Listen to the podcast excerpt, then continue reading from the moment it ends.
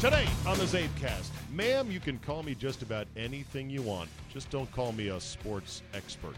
Drew Olson of the Big 920 in Milwaukee joins me to talk about the perils of flying colors in enemy territory and why don't the masses love Brady and Belichick like Jordan and the Bulls.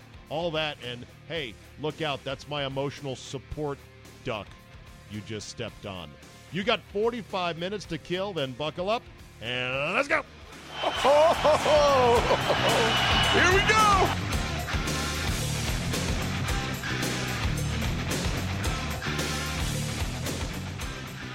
And so we meet again.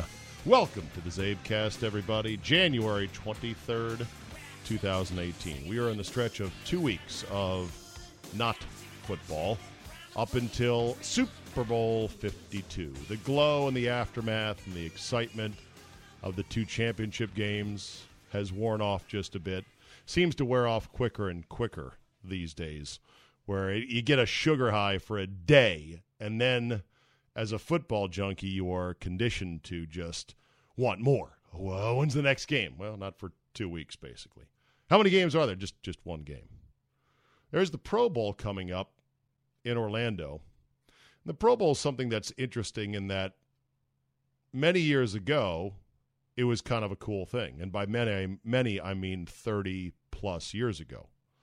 It was a all right, let's go to Hawaii and put a bow on the season. We're going to see all the NFL stars sorted out by conference. And they're going to play one last tackle football game. And yeah, it's not going to be the most spine rattling of games, but it's going to be a football game where there's actual, you know, tackling and blocking and stuff like that.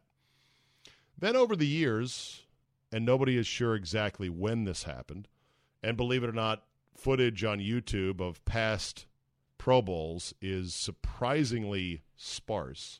But somewhere along the line, the players really stopped giving a shit. And the quality of play deteriorated in the Pro Bowl to the point which I want to say seven years ago, maybe 10. The years fly by now. Seven or 10 years ago, seven or eight years ago, eight or nine, nine or 10, whatever, uh, the commissioner said that, well, maybe we should just cancel the Pro Bowl. It's funny because I'm not sure anyone would really care if they canceled the Pro Bowl. I'm not sure that there would be any great hue and cry. Nobody's going to chain themselves to a street sign uh, in protest and say, I'm not going to come out from this, or I'm, no one's going to climb a billboard like a DJ and say, I'm not coming down until they bring back the Pro Bowl. But at the same time, the thought of just giving something up, the thought of killing something that had been – part of the NFL landscape, I guess, just seemed unthinkable. And like most things, era, we have major corporations sponsoring this event. I don't know if they really made a lot of money on the Pro Bowl. I don't know how many sponsors bought the Pro Bowl independent of buying other NFL properties. But whatever the case, that after it got right to the brink, and I, I think the Players Association they were the ones that said, whoa, whoa, whoa, whoa, wait a minute. Cancel the Pro Bowl. Kill the Pro Bowl. No, we can't have that. Even though we're not giving any effort anymore whatsoever. It's become not even glorified touch football. It's become joke football of, aha, yeah, he's running for a touchdown. Okay, let him go. The players, I think, said, no, we, we would like this thing. So they kept it. And they started tweaking it. They started high, you know, getting ex players of some renown, television personalities, Deion, Emmitt Smith, Jerry Rice, etc., to be the captains of the respective teams and to have a draft and to, you know, spice it up that way. Then the NFL said, hey, I got a great idea. Why don't we put it on this weekend that is coming up between the AFC NFC championship games and the Super Bowl? And let's go ahead and uh, fill that void. And so they did when it was doable and it's not always doable because the schedule this week or this year, it's again on a on the day before, the weekend before. It's coming up this weekend, and it's in Orlando, which is easier to get to. It's not as exciting or sexy as the Pro Bowl in Hawaii once was. You can bring your family though. There's Disney World. They've got the athletic facilities there to do all the other sort of drills and skills, which I don't know. Call me a sucker, but I kind of like those the drone drop and the target throw and the flag football game and the celebrity game or what, what all these games that they have. I'm okay with it. And the game itself, I don't remember the last time I really watched much of the Pro Bowl. I don't know if the play has gotten any better per se. I'm not sure you want to actually try to make it any better because injuries are so devastating in this sport and contracts are so difficult to come by. But at least we'll have that this weekend. In other topics, thank you for all the feedback that you've been sending me about the CzabeCast. I really do appreciate it, and there's been a lot of good thoughts. I think, however, I'm at the point where I'm going to gently turn the spigot off of feedback in general, and I'm just going to take suggestions of, hey, Czabe, I'd really love it if you said, if you told the story of this, or I'd really love it if you could explain this, or why don't you do a few minutes talking about that? In other words, play requests, sort of like a DJ. That would be better for me at this point because I think for every bit of advice, this length is just right. No, that's too long. Actually, you should do this. Certain people who are very dedicated Czabe fans and listeners say, yeah, I heard you do that thing with the Brady avocado slicing thing on your own show, and I listened to that as well. I, I, I don't I don't think you should reuse material. And for those people, I go, I totally understand that, and I wrestle with that, going, eh, maybe should I keep the podcast or the CzabeCast completely, one hundred percent different, and stuff you would not hear otherwise on my other shows then part of me says, yeah, but not everyone listens to those other shows. Or they might listen to it when they can, but they don't download it. This might be the only podcast they download. And on and on and on. And the same thing with the expletives and the swearing and different mindsets about that. Should I? Should I not? Is it lazy? Is it too much? Is it gratuitous? Et cetera, et cetera. I'm at the point where there's been so much feedback that it's all starting to just kind of feedback. The feedback's feeding back. The feedback is all conflicting against each other. So it's a big pile of everyone has their own different ideas. So I'm just going to have to kind of figure this out on my own and just try to be, well, interesting, entertaining, bring on quality guests, bring on quality rotating features and segments, and hope you guys stick with me on this and tell two friends. I guess that's all I can do. Someone the other day asked me about a game probably one of the two games in the championship weekend. And they asked for my quote, expert opinion. I got a chuckle out of that, and I immediately said, huh, I'm no expert. Trust me on that. And then I got to thinking about what qualifies as a sports expert. Then I got to thinking, well, what qualifies as expertise? There is no test universal test across all spectrums for, oh, you are now an expert. You've passed the expert test. I think in certain industries and certain areas of study, if you've put in a certain number of hours, if you have a certain number of degrees in you know, Middle East affairs, then you can be deemed a so called expert. I'm not sure there are any sports experts because sports are the ultimate unpredictable reality show before they ever invented reality shows. Sports are where holy shit happens. And so no one can predict holy shit. Nobody can see holy shit coming. Sometimes they have a hunch at it, but they don't know. And that's the eternal allure of sports. So whenever someone says to me, "Well, I want your expert opinion," I immediately say, well, "I'm no expert." So let's let's not go there. I would prefer if people said, "Well, I would like your, let's call it, respected sports opinion. Now, that's something I guess I can get behind because I am in the opinion business. I've been in the opinion business for 26 years, 27 now. I count 91 as my first professional year as I got out of college at UC Santa Barbara and had a talk show on 1250 KTMS AM radio in Santa Barbara, California. One of the most beautiful places on earth to live. Why'd you leave? Ah, it's a long story. It's a long story. It's a short story. It's a story of.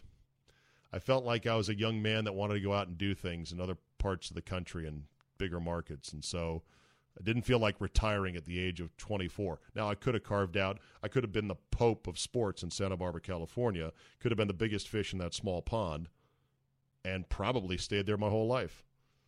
But now I said, I want to go do some things. It's a beautiful place, though. So I got my first job at KTMS Radio AM 1250, and I did a one hour show at night, Sports Watch. Sports Watch. And that was where I started giving out sports opinions professionally for $12,000 a year. $12,000 a year. No, hold on a second. Check that. Uh, it was 14000 a year, 14 and change because I remember my biweekly paycheck was $1250. Or no, no, excuse me. My monthly was 1250 and my biweekly was 625. So you do the math, I'm not good at math. 12 1250 times 12 is you know somewhere north of 14 grand. I was never richer in my whole life. 24 years old and doing radio in Santa Barbara, California. I made 14 grand and change at KTMS. I made another 6 grand doing the UCSB basketball games. It was $200 a game independent contractor money. They played about 30 games a year. You do the math there, six grand. I was clearing over 20 grand a year, single, uh, rented an apartment, actually shared a room in a house with two other young roommates that was not more than a quarter mile from the bluff tops of the ocean of Santa Barbara, California. Never richer. No cares in the world, no obligations. Does it sound like I'm getting nostalgic and misty? Uh, maybe I am, just a little bit. But anyway, my that was when my sports opinion career began, and I am no expert. All I know is that I've got 27 years of trying to form the best opinion I can, the most informed opinion I can about sports and about what has happened, what will happen, and what should happen. And I'm wrong as much as anybody else. And nobody gets paid for being right either.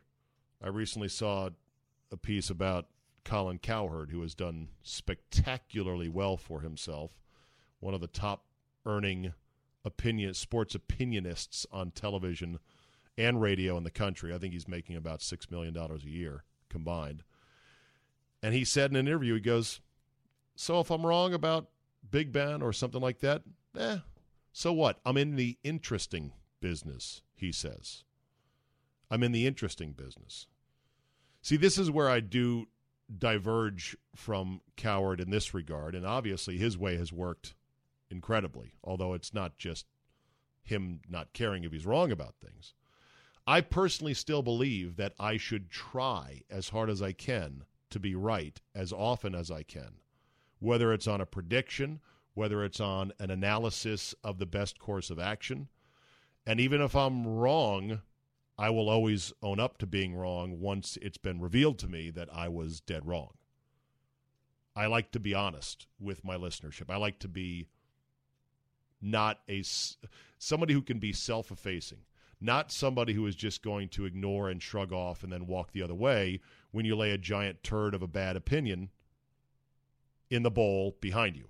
But, you know, Cowherd is he's got no qualms about that. He has laid some whoppers uh, of recent vintage where he doesn't care. Like he said, he's in the interesting business. But to me, at some point, your credibility has to be hey, I'm going to listen to what so and so says, whether it's Cowherd or me or anyone else, because it's a educated, informed, and if not expert opinion, it's at least a respected opinion. But being right don't pay. I've said that for a while now, and it's always been true. Another example is Merril Hoge was one of the few guys on ESPN that had the balls and had the vision to say Tim Tebow's terrible. He will be out of the league in two years. He can't throw. It, he's not good. And this was at the height of Tebow mania.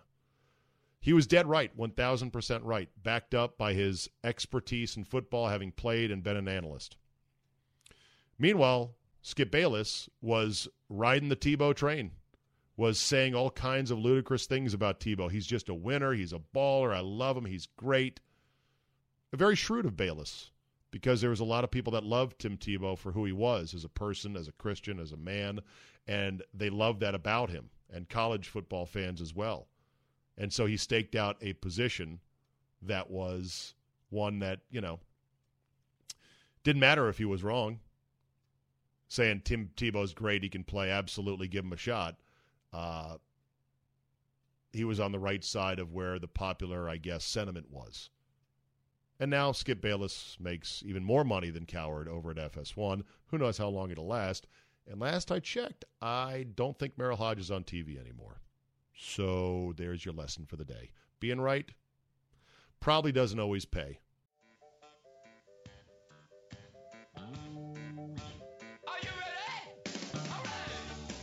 Oh, I'm ready. Of course, I'm always ready to talk to my man, Drew Olson, host on the Big 920 in Milwaukee, Wisconsin. Wow, lots of news happening up there. Amazing. Drew Daddy, you fire your head coach in the NBA. You're you're making a bid on Yu Darvish up there. After the house cleaning at 1265 Lombardi Avenue, yeah. That's true. House cleaning, but with the head cleaner still in charge, or at least the head coach still in charge. Yes. All right. Good to talk to Drew today. We got a lot of ground to cover. Let's start with the conference championship games from the weekend. Uh, what was your broad thoughts on both games, starting with the Jaguars Patriots come from behind thriller? Question mark. Uh, thriller? Yeah. Well, it was. It, can it be thrilling when it's predictable? When the, that's what I'm wondering. When the Patriots are down ten in the fourth quarter of a playoff game, you say Brady's got him right where he wants him. Son of a bitch! If he didn't do it again. Yeah. There were people saying that now people are saying, and this is how it usually turns a day later.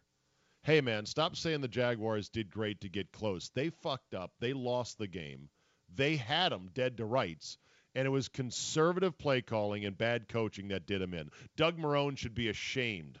Not this pat on the back. They're there. You you you gave the champs a real run for their money. No? Uh, no, well, Yes. How do you feel about that, Mr. Fung? I just feel like um, everybody's just got to bend the knee. They're the greatest outfit ever. Brady's the best ever. They're indomitable. And if you're going to make a run at the king, you better not miss. right. You better finish the deal. Finish the deal. And okay, everybody's relitigating that end of the first half. That was curious. And one of the things I, I noticed on Twitter is you see NFL players from other teams going, what the fuck? Why aren't they trying to score? Why are they taking a knee? They bent the knee at the end of the first half, and then they did it at the end of the fourth quarter, too. 53 seconds with two timeouts is a very long time in the NFL. Because look at what the Eagles did comparatively with 29 seconds and I think one timeout. They got into field goal range on that alone. Yeah, they they had to, and they, they, were they were feeling it. That's the time to step on it. But I guess you know everybody's hey, let's just you know let's thirty minutes. Let's make this a thirty minute game. It's the Herb Brooks, you know, play your game, play your game at the play end of the your game. You know, Keep playing your game yeah. exactly. So then you've got the Eagles Vikings game, which you as a Packer fan, I know the Vikings are the team you love to shit on and laugh at. Was it especially delicious to see the Viking tears flowing so freely after it, that game? It was reminiscent of the Packers in that Falcons game. It was over so early. And right. didn't I coin on this podcast the refractory period uh, theory? Fact, you nailed it. I did. And, and, not only did you nail that, and, and Drew will forever be known as the refractory period theory in sports, but it got me to thinking about hey, wait a minute. I really do think the Vikings had shot their wad. The only thing that's tough, though, for you, Drew, is that historically – teams coming off anything dubbed a miracle tend to win their next game, if not win at all. Did you know that? I did not know that. Yes. No. Uh, Jason McIntyre, I think, writing for the Big Lead, uh, pretty much took his own colleague Colin Cowherd, to task because Cowherd had a similar take, which is the rule is bet big against a team that just had a miracle finish or a miracle win and he went wow. through all the other miracles and found that actually the opposite's true believe it or not wow that's that is antithetical i, I guess i must have missed the colorado rockies world series parade then uh, well, it doesn't hold in every case. Well, okay, there's outliers. Actually, it was not. It was not Jason McIntyre. It was Jason Lisk, but it was for the big lead. And the headline is Colin Cowherd's miracle game theory is spectacularly wrong. Cowherd tweeted sports rule after a team wins a game called a miracle, bet large sums of money against them following the, the following week. Okay? Miracle on ice. Let's start with that miracle.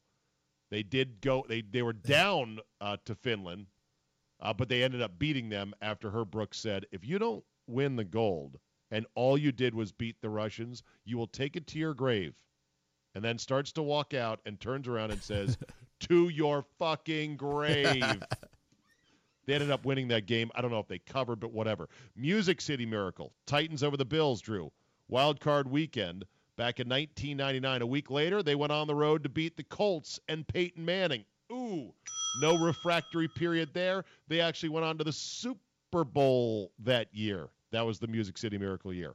Miracle at the Meadowlands. Herm Edwards returning the botched Joe Pisarcik to Larry Csonka fumble for a game-winning touchdowns. The Eagles had been a desolate franchise, had not the, made the playoff appearance in 18 years, but went to seven and five with that win. A week later, they went on the road uh, at the Cardinals and won as an underdog and made the playoffs. So there's another one there. Yeah. Miracle at Michigan, 94, Kordell Stewart. Hail Mary to Michael Westbrook. The next week, they go to number 16, Texas. Rashaan Salaam runs crazy. Colorado wins a shootout 34 31. Bing, another winner. Mile high miracle. Joe Flacco to Jacoby Jones, 70 yard touchdown pass. What'd they do the next week? They went to New England and won onto the Super Bowl where they won and took home the trophy. Monday night miracle. Jets down 30 to 7. October 22nd, 2000. Entering the fourth quarter, came all the way back to win in overtime. That gets to six and one. They go to Buffalo the next week and lose 23-20. Okay, there's one for you right there. Also, how about Auburn's kick six? They won the SEC championship a week later. So I'm not trying to poo poo your No. great moment of glory, Drew, of the refractory period, because you were right this one time. And, And for that, you've Uh, got right, the banner to hang. the refractory period was the cherry on top of a Sunday that I built on the idea that Case Keenum and the Vikings hadn't thrived against a good defense. They whomped up on your Redskins in November. Yes. And after that, Oh, la, la, la, la. Womped Yeah. up. It was 38 38 30. Well, I we mean, scored 30 on them when I- I'm just talking about their had scored offense. 30 on Minnesota. I'm talking about their offense. Okay. 38 points. It's Sure. the high water mark of the season. Yes. After that, 24 7 against the Rams. Our defense sucks, by the way. Yes. Thir- yes, 30 23 against the Lions. Then they 14 to 9 against the Falcons, who aren't a great defense. Um, 31 24, they lost to the Panthers. They scored 34 against the Bengals, who are non existent. They, sco- they only scored 16 against the Packers, 23 against the Bears. And then, yeah, they scored against the Saints, but the Saints suck. I was, there's not a great defense there in that mix. From Agreed. November 12th on, they didn't face a great defense, and the Eagles are a great defense, the They best are. defense that they were going to face. So I just figured, hey, this some, there's going to be a market correction here. So, what's your early lean on the Super Bowl? Oh, it's all Patriots. I'll be stunned if the Eagles win. Really? Yeah, bend the knee, Okay. man. I mean, it's, it's the six. And we can only hope that the band breaks up after this triumphant farewell concert. You know that afterwards they announce that the band is breaking up. They're going their separate directions. That that would be the ultimate. You do know that every Patriots Super Bowl has been close. It has, yes.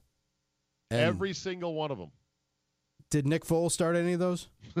no, Okay, not to my I'm knowledge. just checking. Okay, not but to my knowledge. no, I. I I think this. I'm hoping for a competitive game because what the hell else are we going to do on that Sunday? But come on, I mean the Patriots are going to win this. All right. Are you going to be up there in Minneapolis? Yes. or No, wow. How about you? it. Passing up on Radio Row. I'm. Yeah. I'm. I'm. I'm going. Uh, the station's sending, and I'm taking. I I, we- I don't care if they're going to send. I'm going to take. I'm going to Well, eat that's the biggest just it. steaks, file the fattest expense reports. my company decided, you know, with the Packers not in it, let's save the money, and it's the you know that's the bullshit programming with, hey, let's All right. Hey, uh, Jerome Bettis is here. Everybody for talk- soup. yeah, everybody talks to him. infomercial and then a few trite comments about the game. Okay. Yeah. See you later. Yeah, and so that and but the thing is, this is a Super Bowl from Milwaukee. We we could have you can drive there. It's the only Super Bowl we able to drive to. Right. Exactly. But they said for the Cheap, cheap. programming thing, it's just not worth the I know. effort. That's a whole nother podcast for another day. Yeah, The that's true. value or lack of value in a radio row appearance. I believe from just what I've heard that this might be one of the lightest attended media Super Bowls ever. I- that more and more companies are saying and more and more broadcast entities are saying, you know what, we're just not going to go. yeah, if your team is in it, it's fantastic because everybody's talking about your team. Yeah.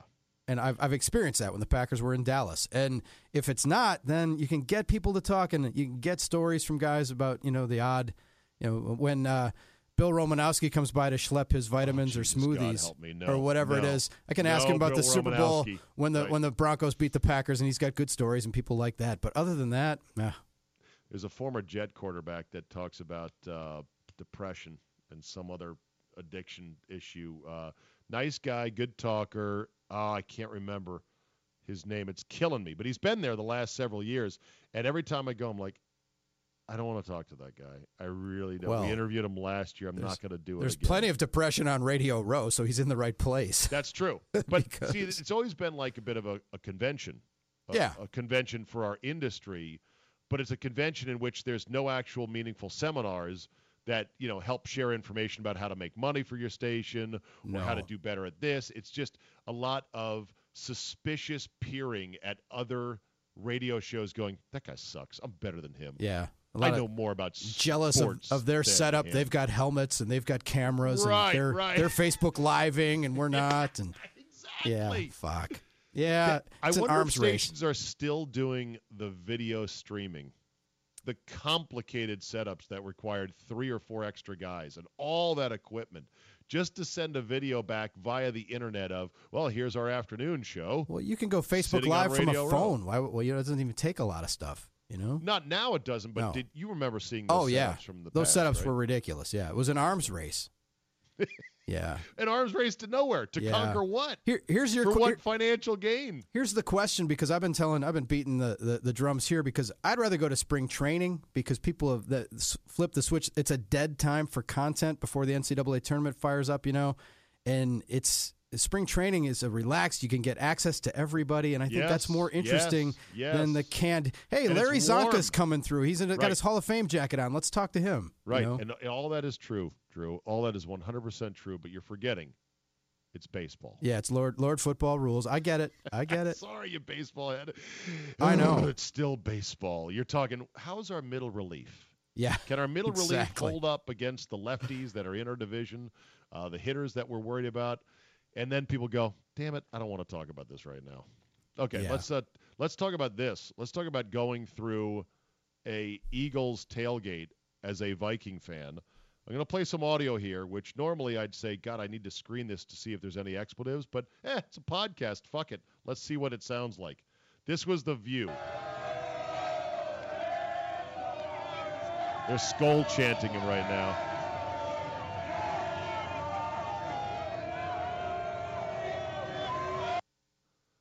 Buffering, buffering. Buffering. God bless the internet.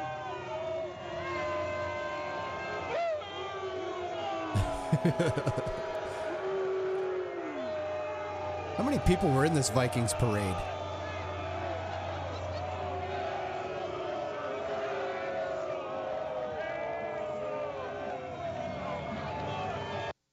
Now that was fairly mild because I saw worse Yeah. elsewhere on the internet. I would never, in a million years, fly colors in Philadelphia. Just would not do it. No, that is not the place. You got to have uh, balls of steel to do that. There's no way. I, I talked to balls of steel and the bird of a brain. Yeah. The bird of a brain. the brain of a bird. Yeah, talk much these I got days? you. I got you.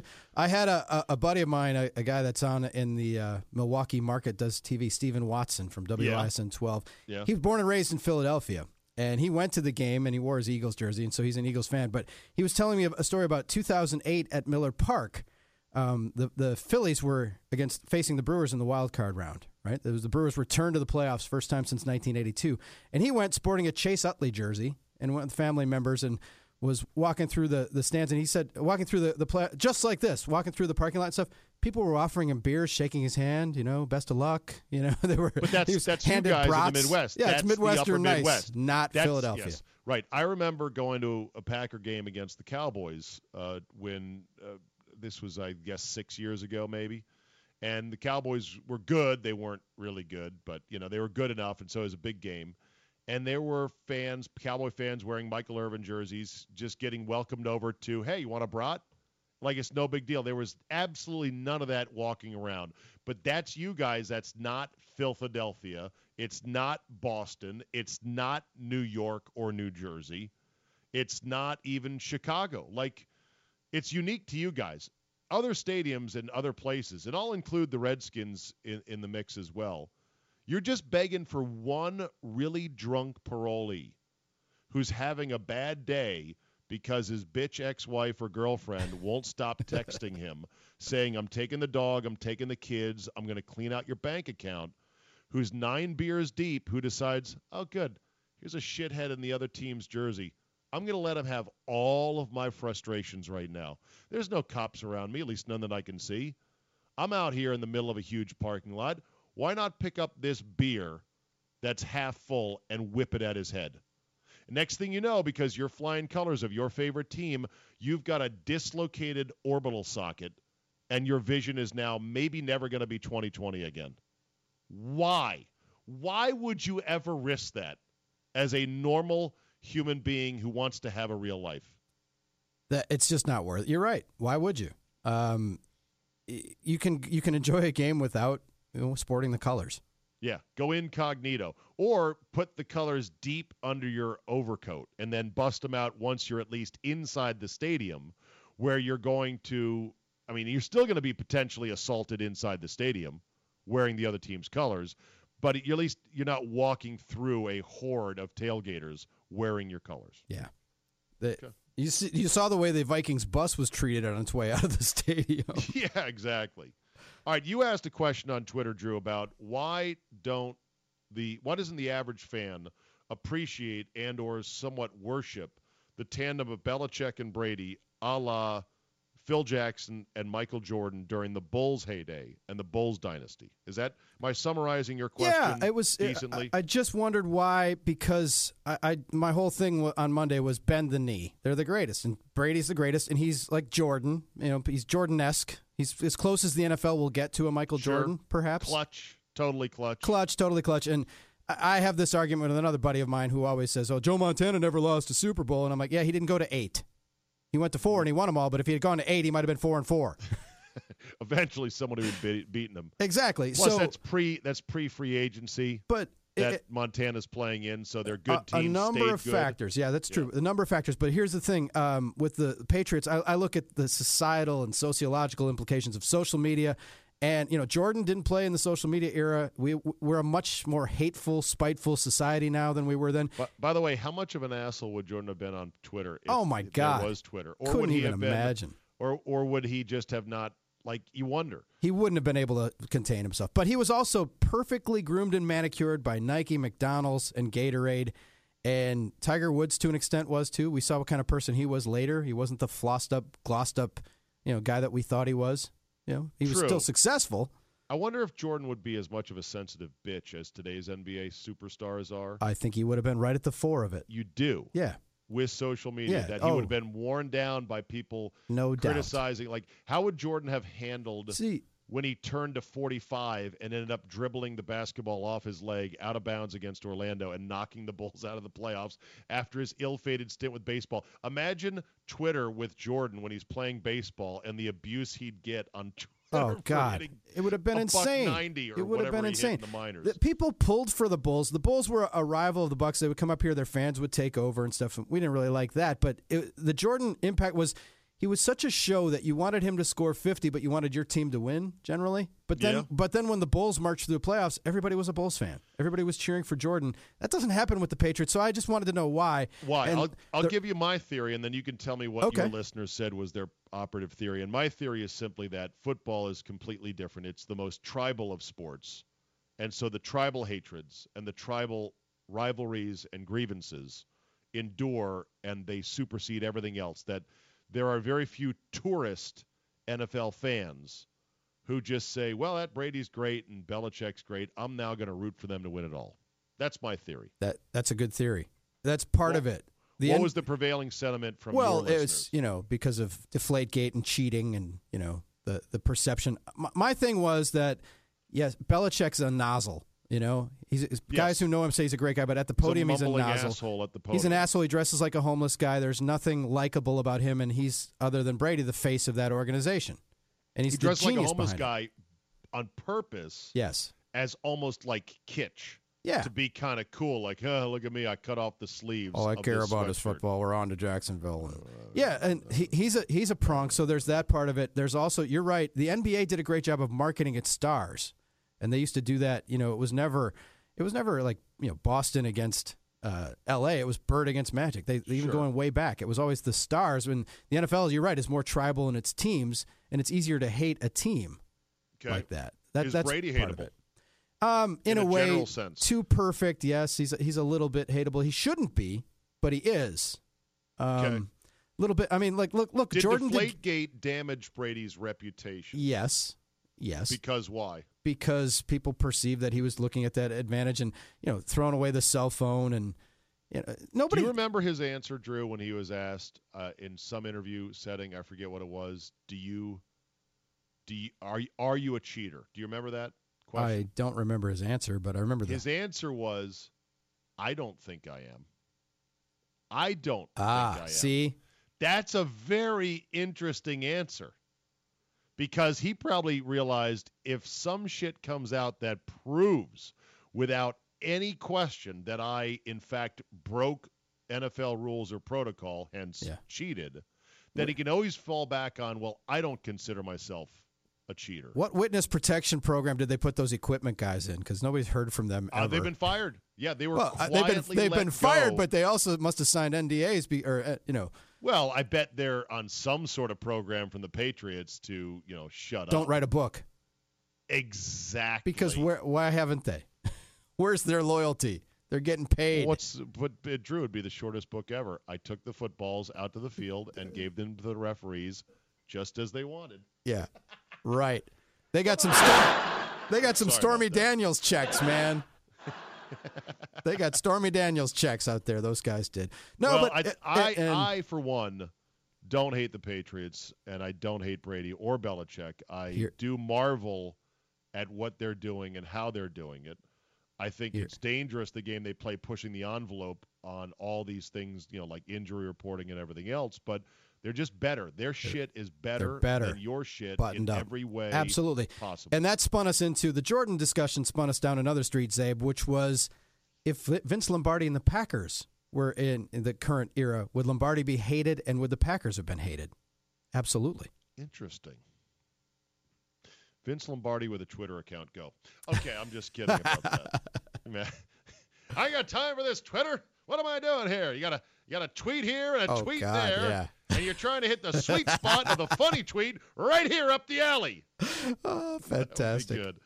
All right, so you like the Patriots in the Super Bowl? I do. You're just all about bending the knee. You think Bend the knee. this- the Eagles have no chance. It's a I think you're wrong about that, It- but we'll see. They're going to play the game no matter Hey, what. Rocky was from Philadelphia. In less than two weeks. Rocky was from Philadelphia, but he lost the first fight. Good point. Point taken. Okay, the Bucks have fired Jason Kidd in your backyard. Your thoughts go. Uh, Jason Kidd, it was coming. I, I don't think he was a great coach. Uh, kind of, he always had this kind of shady vibe. He came in under kind of shady, murky circumstances. He he did have some impact. Took them as far as he could go, and I thought this season was a referendum on him. He was either you know sink or swim, and I think the ownership got spooked that they're only 500 with one of the top five players in the world, and that they should be. Uh, they should be better than the eighth eight line because they're not going to Yeah. win a playoff series at the eight line. You got to be at the the five at a minimum to win a playoff series. So Is it especially frustrating up there, given that this was to be a move year for the Bucks? You were Well, going to make a move, the right? the move, everybody, the baseline is win a playoff series. They haven't done that since 2001. but haven't- this was a a year in which the Bucks were supposed to kind of, sort of arrive in the East, right? With Yeah. the with the rise Sure. of uh, Giannis Antetokounmpo. Absolutely. Say that. This name. This was going to be a move Let me hear it. Let me hear you say it. Antetokounmpo. Antetokounmpo. Yeah, Giannis Antetokounmpo. This was the year that you were supposed to arrive to some degree and be a top half of the bracket entrant Yeah. in the East. They made a move. happening. They got Eric Bledsoe. Um, they played played better for a spell, but they're still wildly inconsistent. The only thing consistent about them is their inconsistency. yeah. The defense, the that scrambling way- defense is, is just it's been proven not to work too. Jason Kidd's like that scrambling. you Yeah, know, scramble, press, and trap kind yeah, of stuff. that, that, stuff. That, te- And why, you give up an open corner three. Because these guys don't want to fucking do that that hard every night for 81 nights. They Well, just don't. And because guys don't miss open corner threes, which the Bucks give up like Halloween candy. That is true. In college, you force a hectic open corner three.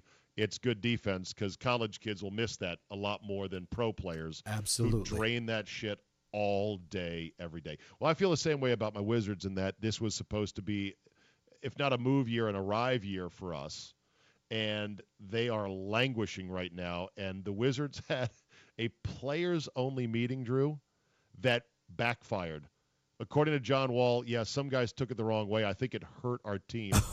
Oh, how funny is that? Normally, a players only meeting is the equivalent of throwing your empty gun with no bullets at the enemy. It doesn't true. work, but you figure, what the fuck? I've got nothing else to do here.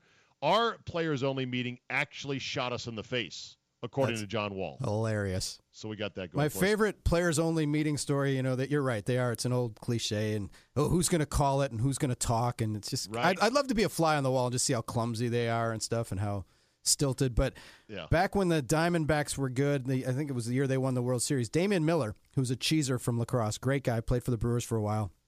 He was their catcher. And I asked him about a players only meeting when they were struggling one time, and he said, Yeah, we only have them on days when Schilling or Johnson pitches. We're not fucking dummies. Because then we go out and win, And everybody says, Oh, players only meeting helped. Yeah, So that's when they're predisposed to win a game, they would have the meeting. Very good. And the Brewers have put in a bid for Yu Darvish. Unlikely to get him, but do you like the fact that your small market brew crew is at least finding their Hey. wallet to try to be a bidder on some big name free agent? they're in there scrapping. They're probably being used as leverage to get a better offer from somebody else. But it is nice that they're, you know, uh, and and in this market, the weirdness of this market, why not? You know, make Okay. make a run because at the end of the, the music's going to stop and there's going to be a lot of guys without chairs. So you might as well have an offer in there. Do you have a 60 second take on this amazingly frozen free agent market where there's 125 free agents still without a job with uh, 23 days left before pitchers and catchers It- it- report? it's stunning. And the thing that I keep going back to is in, in the arbitration process, uh, I've always talked to people about this, how warped that is, that you go in and you have to talk about what a big piece of shit one of your best players is and try to keep the, mon- the money down. And right, this guy sucks. he sits He's in so the room while you run him down and give him reasons to hate you and not want to sign with your team ever again. And Right. th- basically, what we have here is uh, with all the analytics and everything, they've come around to the idea that most players do kind of suck, especially. At the time when you're going to give them big money, the return on investment and big deals for guys that are north of 30, it's ridiculous. The guys who The have value, say most guys kind of suck. yeah. The, the guys who have value are the guys between 22 and 28. And, and we end up and we're going to pay 200 in million to guys who are already beyond that and their effectiveness they're used up so it's uh, the the industry's upside down and they're realizing this and there's been an outbreak of fiscal sanity whereas before they just couldn't stop themselves from giving people Yeah. 100 million dollars It's almost like what they learned in football a long time ago has finally come to baseball. That no, it's not. You know, 30 is not a death sentence in baseball by any means, but you're not as good as when you're 26. Exactly. Uh, and you peak at 27, and then you're paying for the downslope. And it does, especially the Brewers have been burned signing 32 year old pitchers to four year deals. It just doesn't work. Yeah. Well, uh, I'm sure the agents are going to have a very nervous month here leading up to the report of No pitchers doubt. and catchers. Okay, time to play one of our favorite little mini games. You know it, you love it. CeeLo Green, take it away. I'm not a good guy. I'm the guy. Fuck that guy. Fuck that guy. All right, Drew Olson, who is your FTG of the week? I don't have just one. I'm not going to limit myself. I'm going to go to the tens of thousands of douchebags on Twitter. That a specific guy on Twitter. Okay, what specific guy on Twitter earns your fuck that specific guy, on Twitter. week? Well, you know how people don't call sports radio shows like they used to, so we have to get the conversation going on Twitter. And I noted Okay. last last week that Danica Patrick and Aaron Rodgers, uh, the word came out that she she told USA Today that they work out together. yeah. And I raised She's the question. very fit, by the way. Holy She crap. is. Oh, so I, I raised the question to the smart, good-looking people who listen to the Drew Olson Show. I said, "Do you work out or play sports with your significant other? Is that fun, frustrating, or something you avoid altogether? Okay. You, like, is that where you go to for sanctuary, or is it an activity? Just as a discussion, right? It's good. I like that. little topical, little little, you know, uh, Yeah. Packers are done. And then I get a reply from a guy named Matt Bremer who sent me the GIF of Peter Griffin saying, "Oh my God, who the hell cares?" right. So I dial up Mr. Matt Bremer's uh, Twitter profile, Yeah. And there's, you know, he's, he's all Packers. He's got Packers wallpaper, and it's a picture of him. The avatar is him wearing a Packer jersey at Lambeau Field, taking a selfie, you know, with Lambeau Field as the backdrop, right? Yeah. And his little uh, his little quote is, "I'm awkward, hopeless, and desperate for love." Chandler Bing. Oh my God. And I thought about And whether he was capping on you yes, saying, "Oh my, oh my God, who, who, the hell cares?" So I thought Is about this guy was this guy him. in shape or was this guy his shape round? Uh, he looks like just your normal jabron, you know. normal Wisconsin jabron. Pretty much. And so I, w- I thought about, well, should I bla- blast this guy or what? And so I quote quoted the tweet and I said, uh, I understand your disinterest. The question was for people in relationships. Oh, shots fired. Shots fired. But my thing is, people who reply to tweets with, who the fuck cares? Why are you asking this? Who gives a shit? Apparently you do. 'Cause you Unfollow me, motherfucker. You so for everybody, so for everybody out there that replies to any question on Twitter with "Who cares," Drew Olson, you say, Fuck that guy. "Yeah."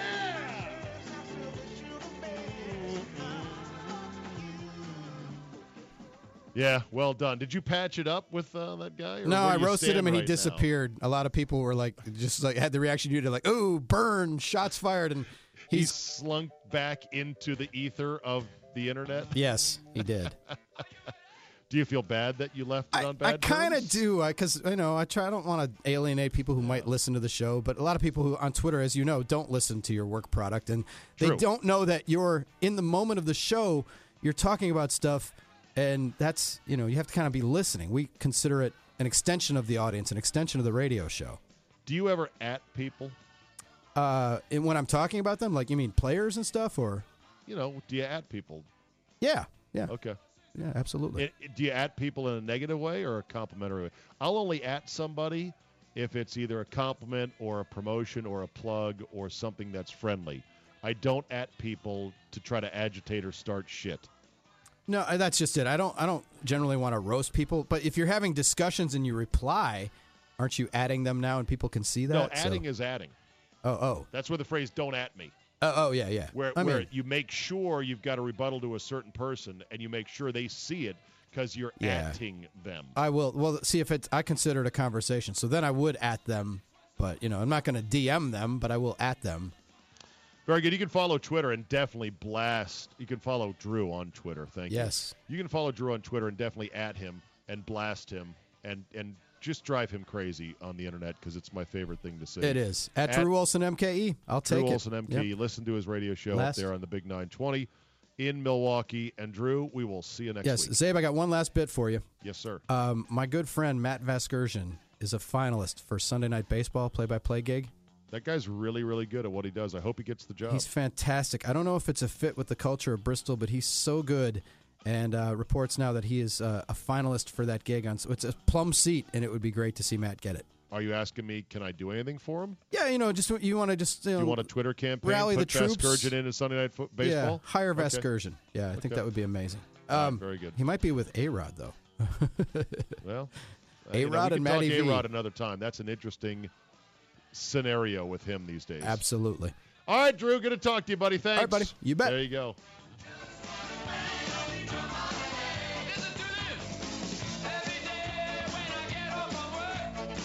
Here's your goodbye story for the day. And this is going to, I think, increasingly be a problem going forward. Headline Awesome. Fur and fury at 40,000 feet as more people bring animals on planes under the guise of emotional support. Oh boy.